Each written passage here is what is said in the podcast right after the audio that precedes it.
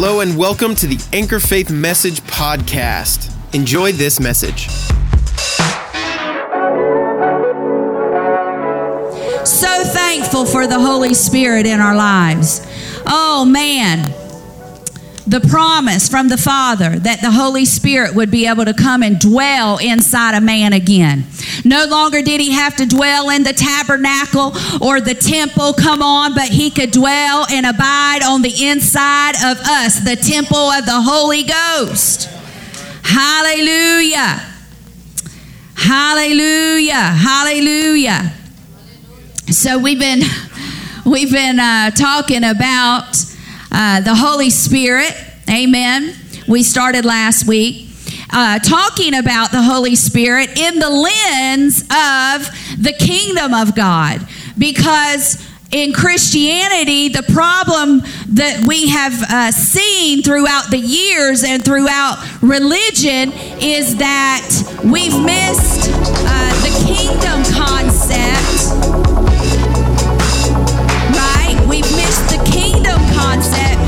Looking and viewing God the Father in the position that he holds, which is King. Amen.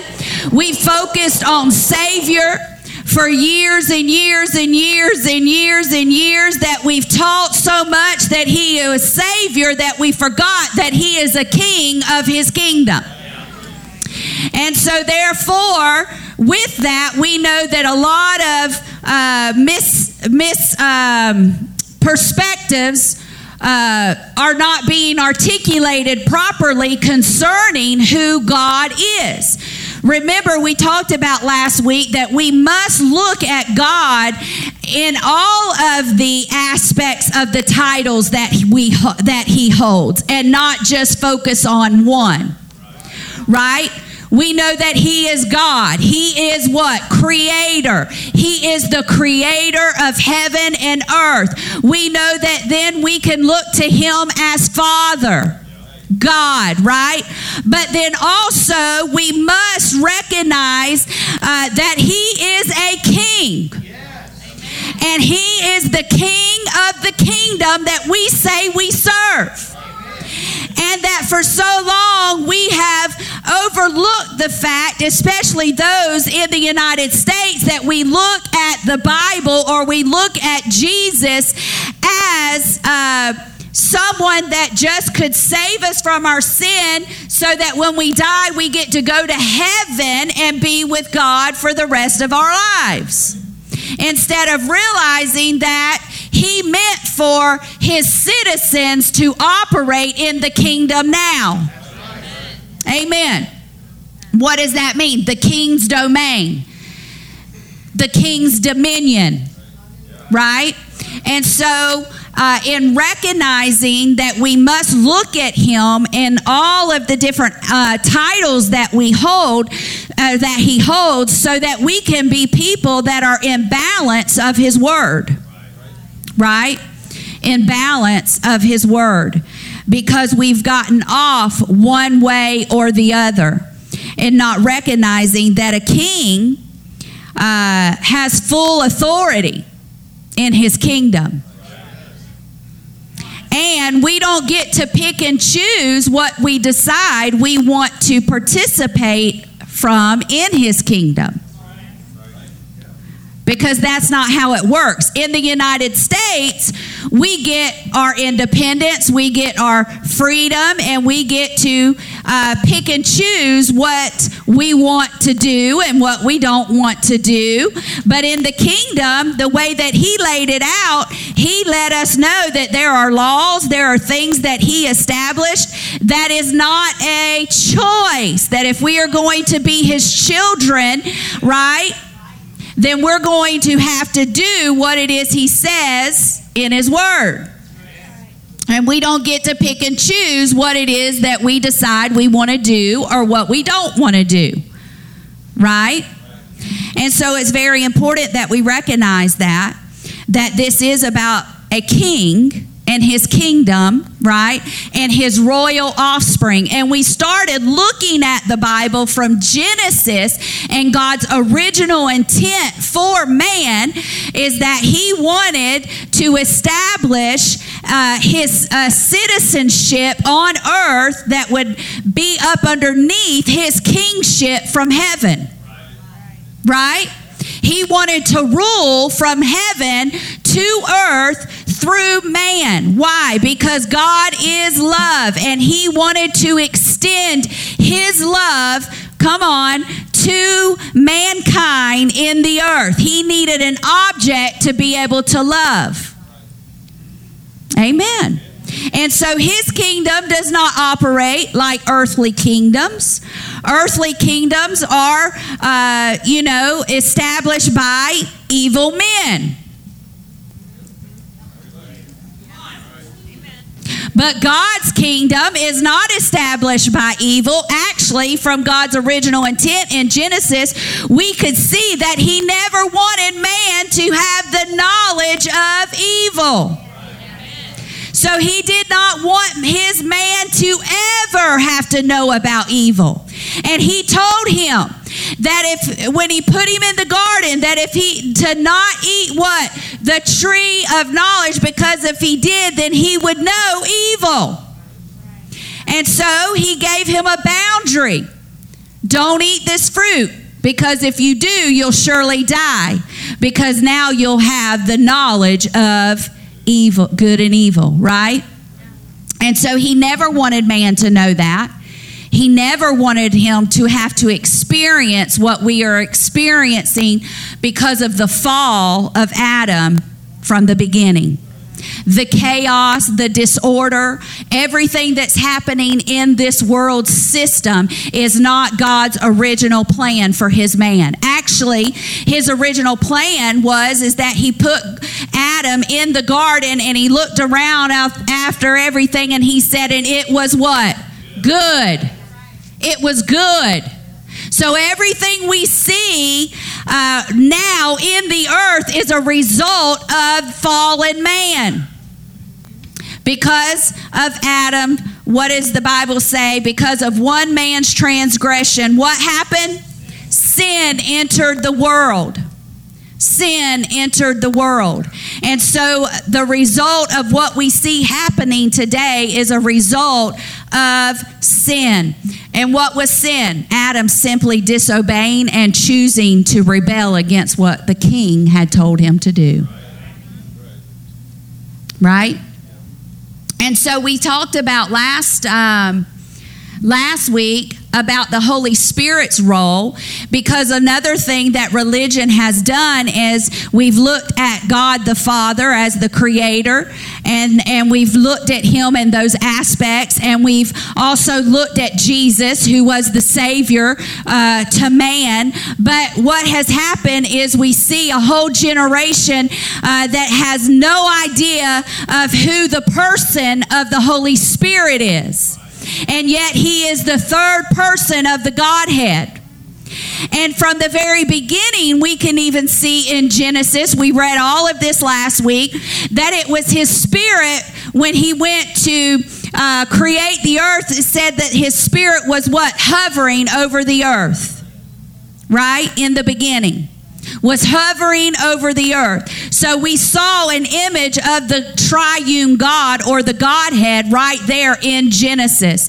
And then he said, let there be. And what was the result? Then the Holy Spirit was the one that would go and administrate and bring to pass everything that God spoke. So the Holy Spirit went into action to create everything that we see from the words of God's mouth. Amen. And so we see that the Holy Spirit had a role to play. We also see that when Adam and Eve ate the fruit and disobeyed God in Genesis, that it says that he looked for them, came down and was looking for Adam in the what? Cool of the day. In the cool of the day. And Adam hid, the scripture says, from his presence. Why did he hide from the presence of God? Because of sin. Sin will always make you hide. Always make you hide. Will always make you lie. Will always make you want to be in the presence of God. Why? Because the Holy Spirit cannot dwell where sin is. Can't have intimacy there. And so from the very beginning, not only because of the fall and the choice that Adam made, we see then that the presence of God or the Spirit of God had to what? Depart from man. So God sending Jesus was not just about Jesus saving us from our sin, dying on the cross, but the reason he also sent Jesus was so that he could send back the Holy Spirit and his presence to our life. And we've forgotten that part of what Jesus's role was. Wasn't just to save us and redeem us from our sin. It was twofold. He had to save us and redeem us from our sin because the Holy Spirit's presence cannot dwell in a sinful man. So to get actually the Holy Spirit or God's presence back to man, he had to deal with sin.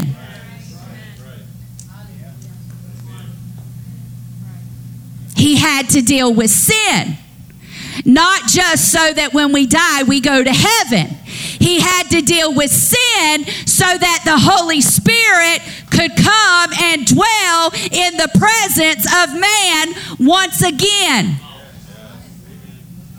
Because we saw last week that God is spirit. And those who worship him must worship him in what? Spirit and truth. So the way that God created man was so that we could meet with him and be in his presence and have a relationship with him and have a connection with him through spirit to what? Spirit. Spirit to spirit. Spirit to spirit. Most important thing you must realize is that God has already done all that God is going to do. He created the world. He ordained his kingdom, his laws, his policies, everything through his written word. He's already done what he is going to do. Jesus has already fulfilled his purpose, and his purpose was to die for the sin of mankind so that the Holy Spirit could come back and dwell in our presence. He's already fulfilled what he is supposed to do, right? He poured out his blood on the mercy seat so that the presence could come back and dwell. So Jesus has already done what he is supposed to do, and his blood still speaks today. And anyone who would call on his name could then now have the presence of God, Emmanuel, with them, in them. Hallelujah. So then the most important thing that we must realize is that it's the Holy Spirit that's here in the earth today. It's the Holy Spirit, because no man will even come or acknowledge the Father or acknowledge that they need the Savior unless the Scripture says the Holy Spirit what? Draws them unto themselves. No man goes after God, no, not one, the Scripture says. So it's the Holy Spirit that's at work right now, today, in the earth, drawing men, letting them know they need a Savior, letting them know that he is the answer to the why they can't ever be satisfied, letting them know that he is the reason, he is is the why to why it just feels like nothing in this earth can satisfy. He is the why to the fact that it just seems like something's missing in my life. I've gained the whole world, but something is still missing in my life. He's the why. He's what's missing, and it's the infilling or the presence of Almighty God on the inside of every man. Right. Hallelujah. Amen. So it's the Holy Spirit that's working in the earth today. And we see the fact that man was never meant to be without the Holy Spirit's presence. Right. He was never meant to be without. We looked at the Holy Spirit as a governor. Remember, we talked about this. The Holy Spirit is like a governor who is sent by a king to go into a kingdom to set up its citizenry. I can't say that word. That's okay. I think I messed that one up last week. Citizenry, whatever that word is. Citizenry. Very good. I did it last week too. What did he want? He wanted to colonize earth with the kingdom. Now, we can't look at God and what happened in natural kingdoms and how natural kingdoms would go and take a territory and colonize as looking at it as evil, right? Because God was creator of this earth and all of this belongs to him. So he can colonize whatever it is he wants. He can take over the territory of man's heart. He can take over any territory in this earth that he wants. Because it's his by right, because he's creator. And so as looking as an example of a regular kingdom in the earth from man, we could see that when a king would send forth a governor to a territory that they took over to colonize, the governor was the representative of the king. And I thought it interesting the way he, looks at him as a governor, because we see that man was never to be self-governed, because this was never about a religion. This was about the kingdom government. We know that Isaiah, what did Isaiah say? Let me go over to Isaiah because I don't really have time to recap, but I want to start here in Isaiah. And this was Isaiah either 6 and 9 or 9 and 6. 9:6.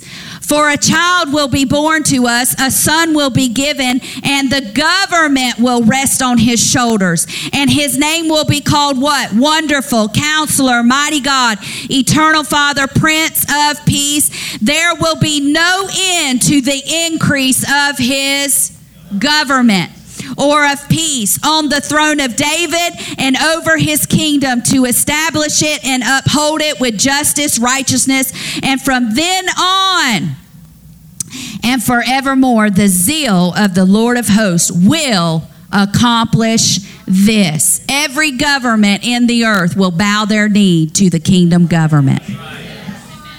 God came to establish a government from his kingdom in the earth. And so the governor then was there to represent the kingdom government from heaven, and the governor, which is what I'm calling the Holy Spirit, was there to teach, equip, and train the citizens of this new colony or territory of earth. So his job was to be the representative and the influence of the kingdom of heaven, and was the connection between the kingdom of heaven and man. Amen. The kingdom of heaven and man. And so it was very important that we realize is that man was never to be without a governor. This is why we see that God said even in his word, he wished he never even made man, because they had become so what? Wicked. because the fact is when Adam rebelled, the spirit left, and from that point on, man has been trying to self-govern their life from then out, setting their own laws, setting their own, policies. So we see that man was never to be apart from the Holy Spirit. And without the Holy Spirit, we know that then this is where all dysfunction came from. All sin, all dysfunction, fear, abuse, everything, because man started making his own laws. Remember, that's why he had to give Moses the law. Because men was wicked and they wouldn't have known what was right according to God or not. And so therefore he gave Moses the law. Yes. And said, if you can just keep this, right? So we were never to be lawless. Never. Mankind always had boundaries, always needed a governor. Always needed someone in their life to keep them straight, I like to say.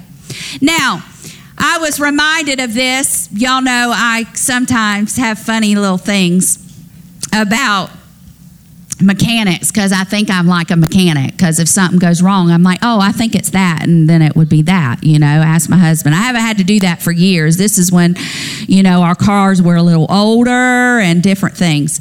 Well, anyway, I was thinking about this as the governor. Now, y'all know there's governors that you can put on your vehicles. And what is that governor to do? It's to regulate the power. It's to regulate the power, the governor. Or I like to say also, some people I've heard put governors on maybe their young teenagers' vehicles so they wouldn't be able to go past the speed limit, right?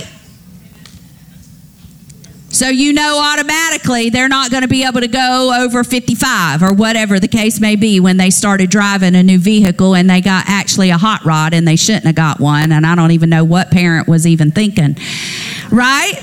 So they would put a governor on it so that they wouldn't be able to go past their limit or past their boundary. And so that's what's kind of a connection with the governor as the Holy Spirit was there, put in our life so that we could then recognize and regulate the power of God on the inside of our lives, but then also keep us in alignment.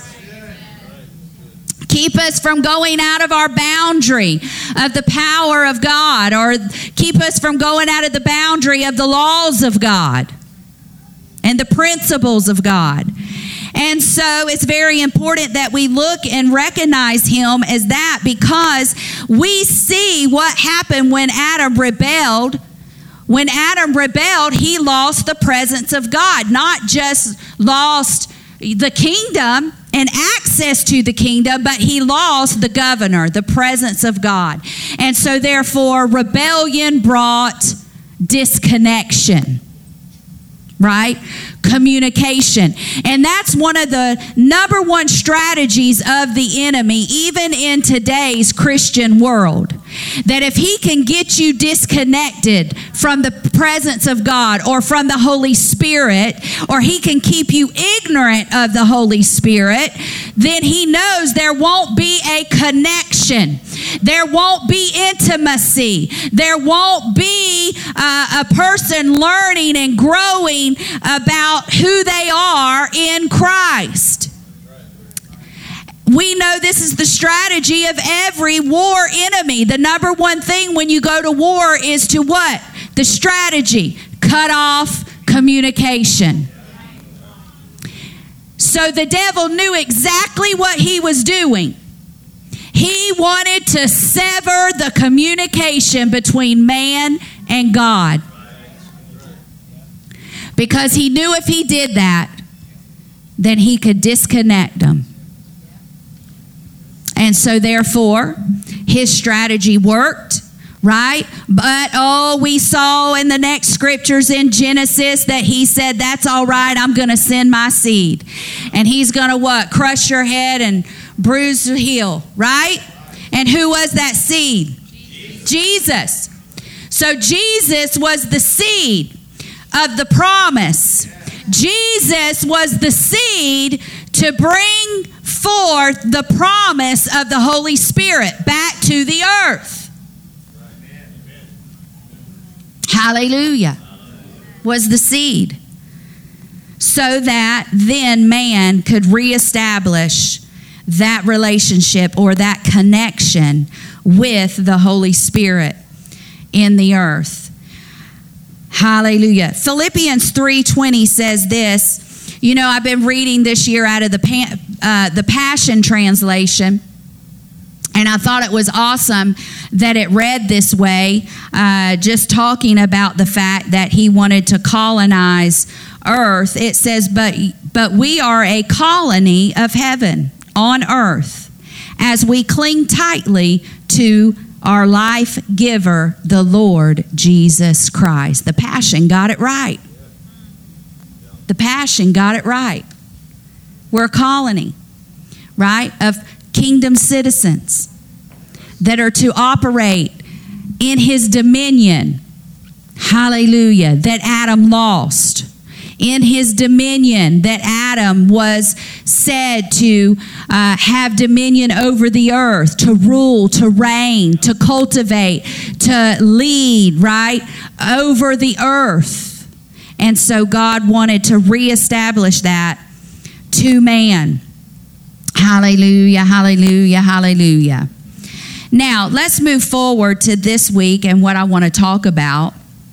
We see that it's very important that we also recognize, and I already said this, that the plan of redemption was twofold, accessing the Father again, restoring mankind from his rebellion and sin nature, so that then the Holy Spirit, the governor, could be able to come and dwell back on the inside of us. Amen?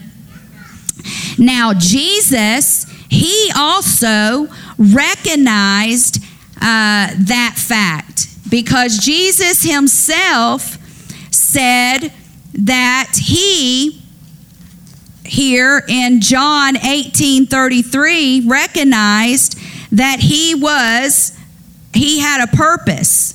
It says in John 18:33-37, it says, therefore Pilate entered again into the Praetorium and summoned Jesus and said to him, are you the king of the Jews? Jesus answered, are you saying this on your own initiative, or did others tell you about me? And Pilate answered and said, I am not a Jew, am I? Your own nation and chief priests delivered you to me. What have you done? And Jesus answered and said, what? My kingdom is not of this world. If my kingdom were of this world, then my servants would be fighting so that I would not be handed over to the Jews. But as it is, my kingdom is not of this realm. Therefore, Pilate said to him, so you are a king. Jesus answered. Who answered? Jesus. He said, you say correctly that I am a king, and for this I have been what? Born. And for this I have come into the world to testify of truth. Recognizing that he was a king, and that was his purpose, right? To come into the world, and it says, and everyone who hears the truth hears my voice. So he recognized his purpose was not just to die on the cross so that people can get to heaven. His purpose was to reestablish the fact that he was bringing a kingdom back to the earth. His king's dominion, his realm of dominion back to the earth. And then to testify of the truth. Who was the Spirit of truth? The Holy Spirit. To testify of truth. Hallelujah. So he recognized what his mission was. Hallelujah. You know, we read this, that in Romans 5:12 it says, therefore, just as though one man sin entered into the world, death through sin, and so death spread to all men because all have sinned. All have sinned. And in Romans 3:23 it says this, all have sinned and fall short of what? The glory of God. Now, what is the glory of God? The presence of God. The glory of God. The presence of God. So we've fallen short of sin and the presence of God, the glory of God. When the presence of God left, man left in the garden. When the presence of God, his glory left. That's why he said he was looking for a temple that he could fill with his what? Glory. Yes. Has to do with his presence, his glory. So it had to do with both sin and the presence of God being reestablished back to man because of sin. And I like what the glory means here. It says the kingly majesty which belongs to him as supreme ruler. Majesty, the sense of absolute perfection of the deity. The kingly majesty of the Messiah. You see what it's saying? That glory has to do with kingship, kingdom, dominion, not just religion. Amen? So as we see here, because sin entered, then therefore that glory could not dwell with man. Death, destruction, this is where death and destruction came in, because he said, you will surely die the day that you eat it. Did they die physically? No, they died what? Spiritually. And his presence. And so this is where we know that death came into the world. The world now we see is a result of the glory of God not being in the earth. Even the earth knows that the glory's not here. The earth is crying out, Scripture says, right? The earth is crying out for his return, because when he returns, we know he's going to return as what? King. Not a suffering servant, but a king to rule. And so the earth is waiting and crying out for its return so that it could receive the glory of the Lord again. Hallelujah. So the environment is full of destruction, death, dysfunction. Everything was out of control when Adam decided to disobey and to rebel. Everything. Why am I making this a point here? Because man then, as self-governing, were only in survival mode. Survival. And we have to ask ourselves, spirit-filled, tongue-talking, believing the Bible church, are we still walking around in survival mode when we have the glory that's been deposited on the inside of us? Or are we walking around full of his glory? We should not be walking around and letting circumstances control us any longer when we know that we have dominion that's been brought back to us because of the kingdom of God. We were transferred from the domain of darkness and brought into the marvelous light of his kingdom. Now we are in kingship, royalship, right? Now we can then have the presence of God and the glory of God on the inside of us. And are we walking as those that are full of his presence and his glory and his anointing and his dominion, or are we still just surviving like the rest of the world without God? Because that's what they were doing. They were in survival mode. And everything they were doing then was ruling them, because they had no more dominion over the earth. They had no more authority over the earth. So every circumstance, every situation, everything going on in the earth ruled them. Is it still ruling you today, child of God? Child of the King? Or are you ruling over your circumstances? Are you taking authority? Are you having dominion over things going on in your life? Right? Because here everything we know, and I believe I mentioned this, but I want to read the scripture in 1 John 2:15. It says that we know that when Adam fell, survival mode, what were they doing? They were looking for the earth to fulfill anything that they had need of. So we know that 1 John 2 said that they were what? Right from there on, that was the lust, the pride of life, the lust of the flesh, and the lust of the eye. And this is how the world operated. Right? And this is what they were doing. 1 John 2:15 through 29. It says this. It says, do not love the world, nor the things in this world's system, this world's operations. It says, for anyone who loves the world, the love of the Father is not in him. Do you love the things of this world more than you love the things of God?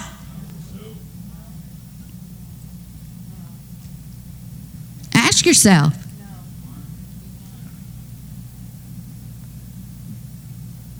If he asked you to get rid of this, to leave this job, to sell this, to move out of this, to give away that, do you love your things of this world more than you love God? He said, do not love the things of this world. And then he goes on to say, for all that is in the world, the lust of the flesh, the lust of the eyes, and the boastful pride of life is not from the Father, but is from the world. This world is, you'll get while I'm reading this, because when I read this, I was like, wow, Lord, you're so good. Because I don't just read the scripture that I want to be able to teach from. I read it in context. So as I was reading this in context, look what it says. The world is passing away, and also its lust. But the one who does the will of God lives forever. Children, it is the last hour. And just as you had heard that the Antichrist is coming, even now many Antichrists have appeared. From this we know that it is the last hour. So they went out from us, but they were not really of us. For they had been, if they had been with us, they would have remained with us. But they went out, so that it would be shown that they all are not of us. Listen to verse 20. But you have an anointing from the Holy One, and you all know. What is that anointing? The presence of God now dwelling on the inside of you. See this in context? So it wasn't just about Jesus coming, dying on the cross to get us out, but it was about an anointing that he wanted to put in us.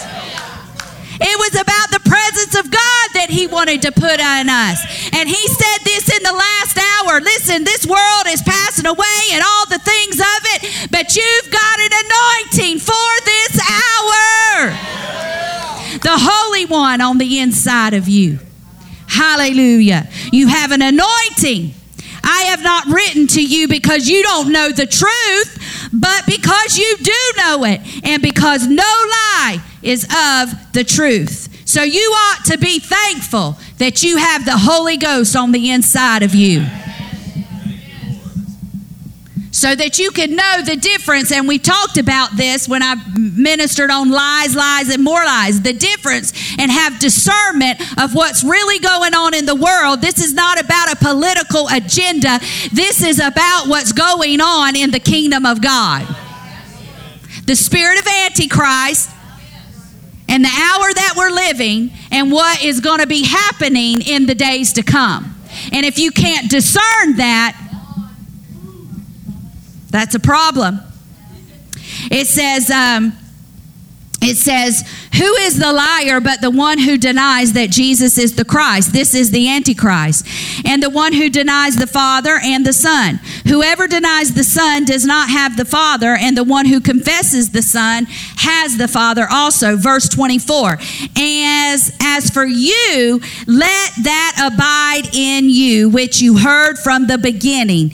If what you have heard from the beginning abides in you, you also will abide in the Son and in the Father. This is the promise which he himself made to us, eternal life. These things I have written to you concerning those who are trying to deceive you. Verse 27, as for you, the anointing which you receive from him abides in you, and you have no need for anyone to teach you, but as his anointing teaches you about all things, and is true and is not a lie, and just as it is taught you, you abide in him. Now, little children, abide in him, so that when he appears, we would have confidence and not shrink away from him in shame at his coming. For if you know that he is righteous, you know that everyone who practices righteousness is born of him. So this had to do with the fact that you have an anointing on the inside of you. And you don't have to fall into the things and the concerns, the lusts of the flesh, all these things that are going on in the world. And we that are born again won't allow those things. And if you would tap into the anointing on the inside, you won't have to fall into those traps. Right. Amen. Amen. Hallelujah. So that's one good thing about the presence of God being on the inside of us. Amen. Amen. Hallelujah. Look at Romans 1:1-4. Paul, I love the book of Romans. And we've been reading it with our Bible reading plan, right? So Paul, a bondservant of Jesus Christ, called an apostle, set apart for the gospel of God, which he promised beforehand through the prophets in the Holy Scriptures, concerning his Son, who was born of a descendant of David. Who was that descendant?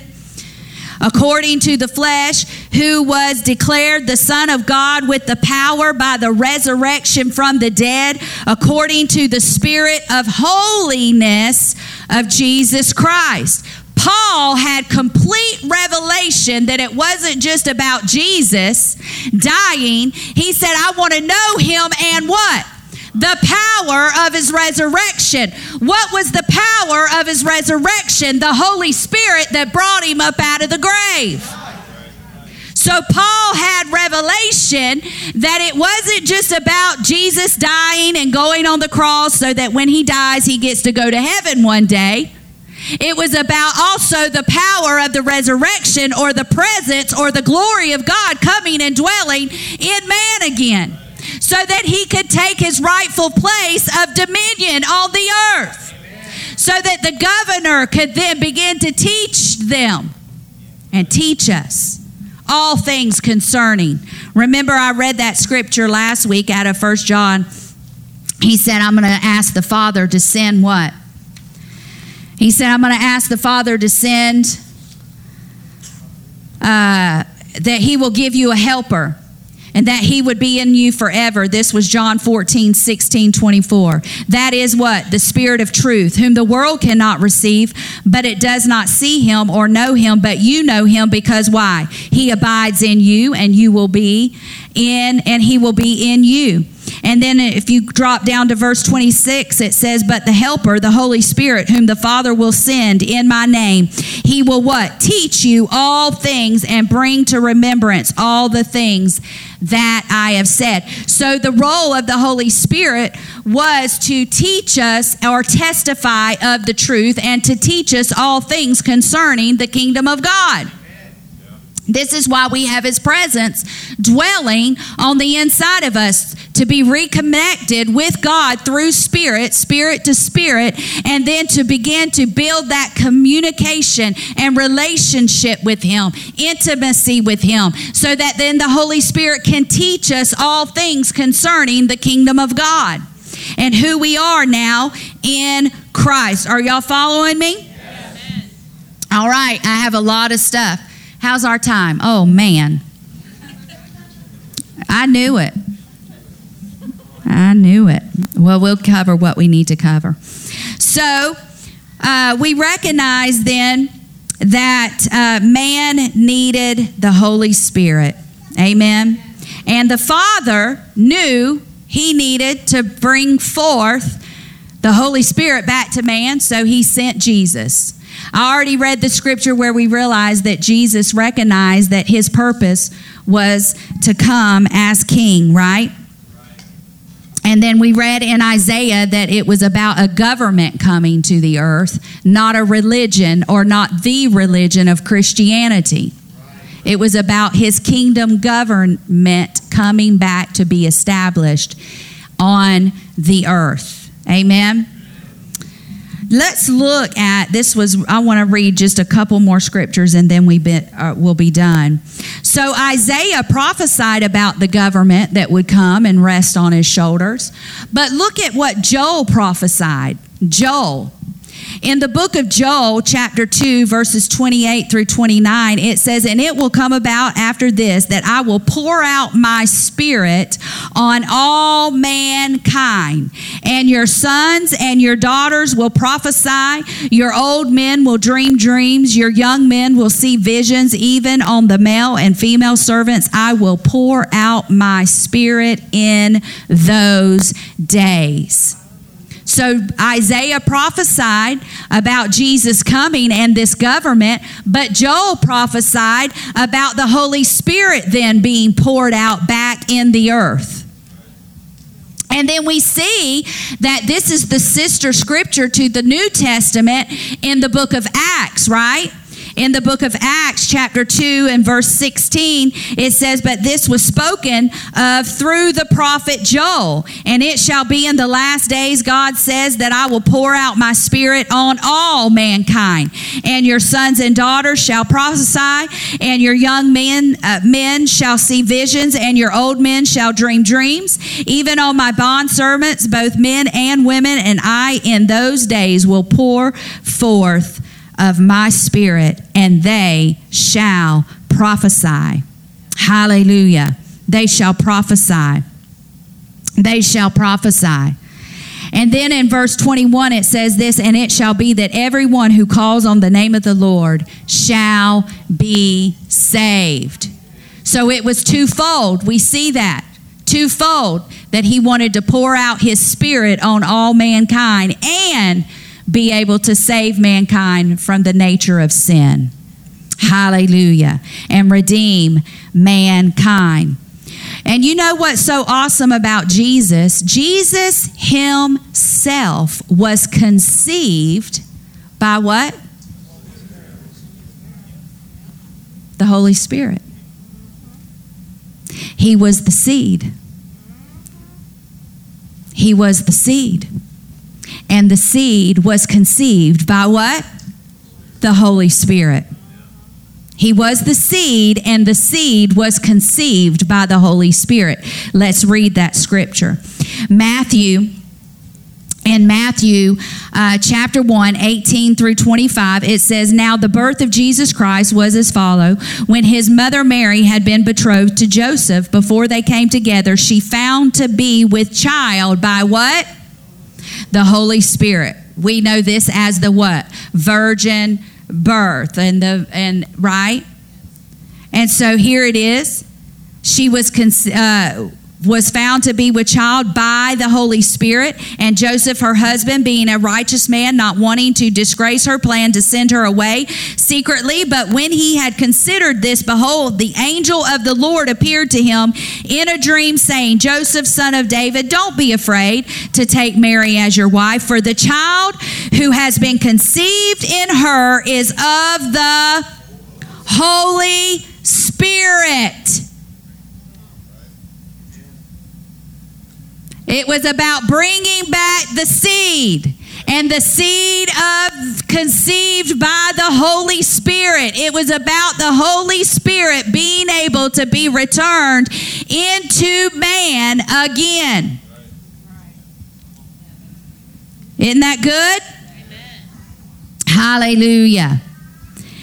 And then we also see that Jesus, who is our example, right, and is our Savior, he's our King. We also see that in Matthew chapter 3, verses 1 through 3, that Jesus did not fulfill any of his earthly assignment without being baptized by the Holy Spirit.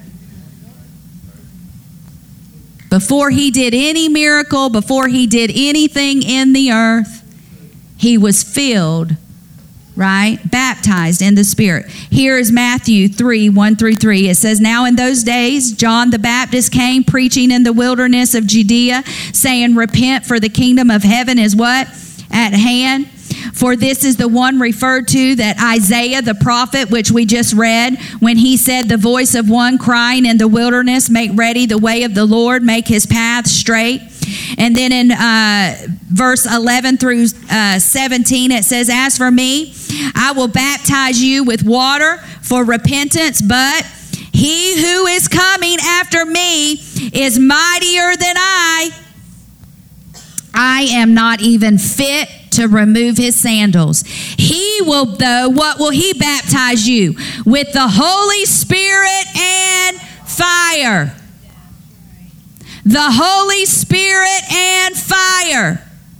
This is what Jesus said he was going to do, right? And then in verse 13, "Then Jesus arrived from Galilee at Jordan, coming to John to be" what? "Baptized by him. But John tried to prevent him, saying, 'I have need to be baptized by you, and do you come to me?' But Jesus answered and said to him, 'Permit it at this time, for in this way it is fitting for us to fulfill all righteousness.' Then he permitted him. After being baptized, Jesus came up immediately from the water, and behold, the heavens were open, and he saw the Spirit of God descending as a dove and lighting on him. And behold, a voice out of heaven said, 'This is my beloved Son, in whom I'm well pleased.'" So he was conceived by the Spirit, brought the seed of the promise, come on, to the earth. And then not only that, we see and recognize that he then was baptized by the Holy Spirit, because we know that Jesus was a man in the earth, and he had to show forth the dominion that mankind was to have in the earth and over the earth.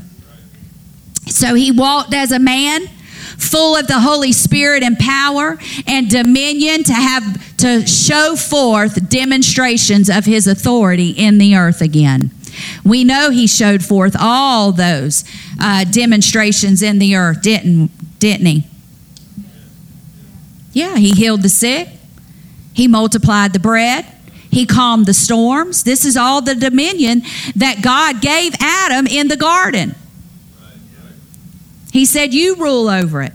Rule over the fish of the sea, the birds of the sky, everything that creeps on the earth," right? You rule over it. You have dominion over it. And we see that Jesus did.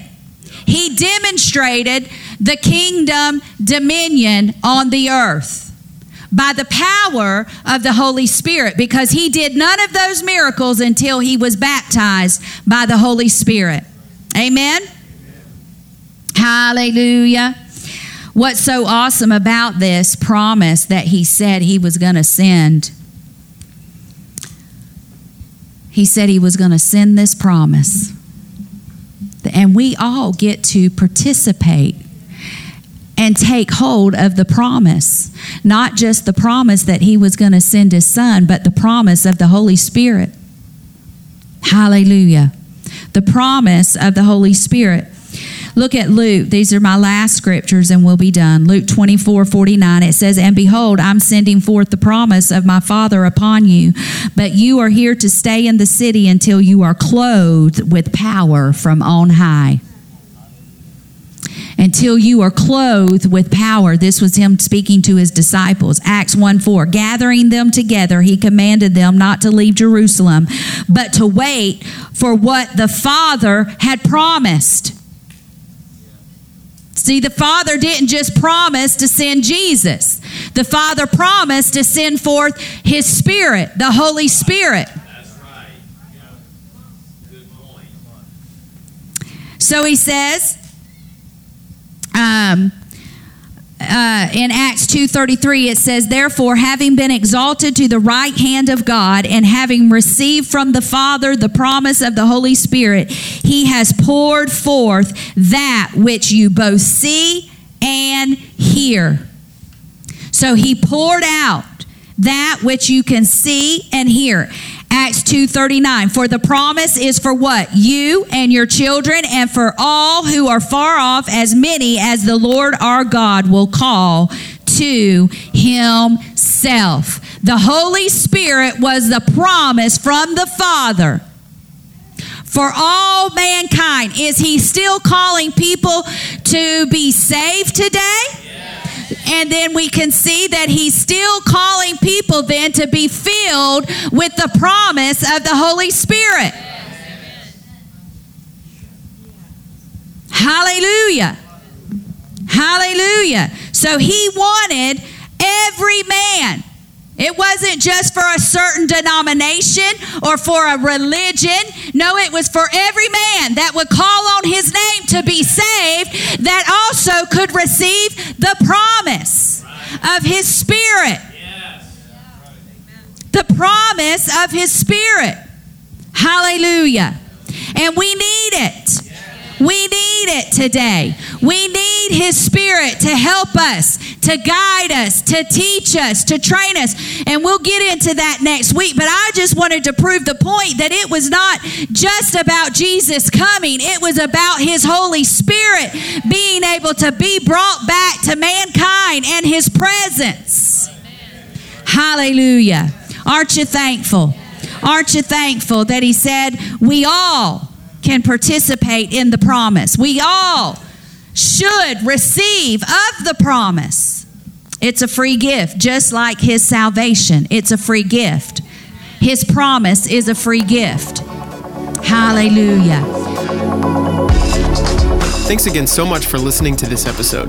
If you'd like to get more of our content, you can subscribe wherever you're listening, whether that's on Apple Podcasts, Google Podcasts, Spotify, etc. You can also watch our weekend messages at youtube.com/anchorfaith when they air every Thursday night at 6 p.m. Subscribe to us so you never miss a message, and leave us a comment or a like. It really does help. You sharing, rating, and commenting on this podcast and any of our content is the best way to keep it in circulation for others to be influenced with this message of God's kingdom. So please consider sending a link to friends and family, sharing on social media, or simply giving us a rating. And finally, if you'd like more information about Anchor Faith Church and support the work we're doing from San Augustine, Florida, in igniting the city, impacting the nation, and influencing the world, you can visit us at anchorfaith.com.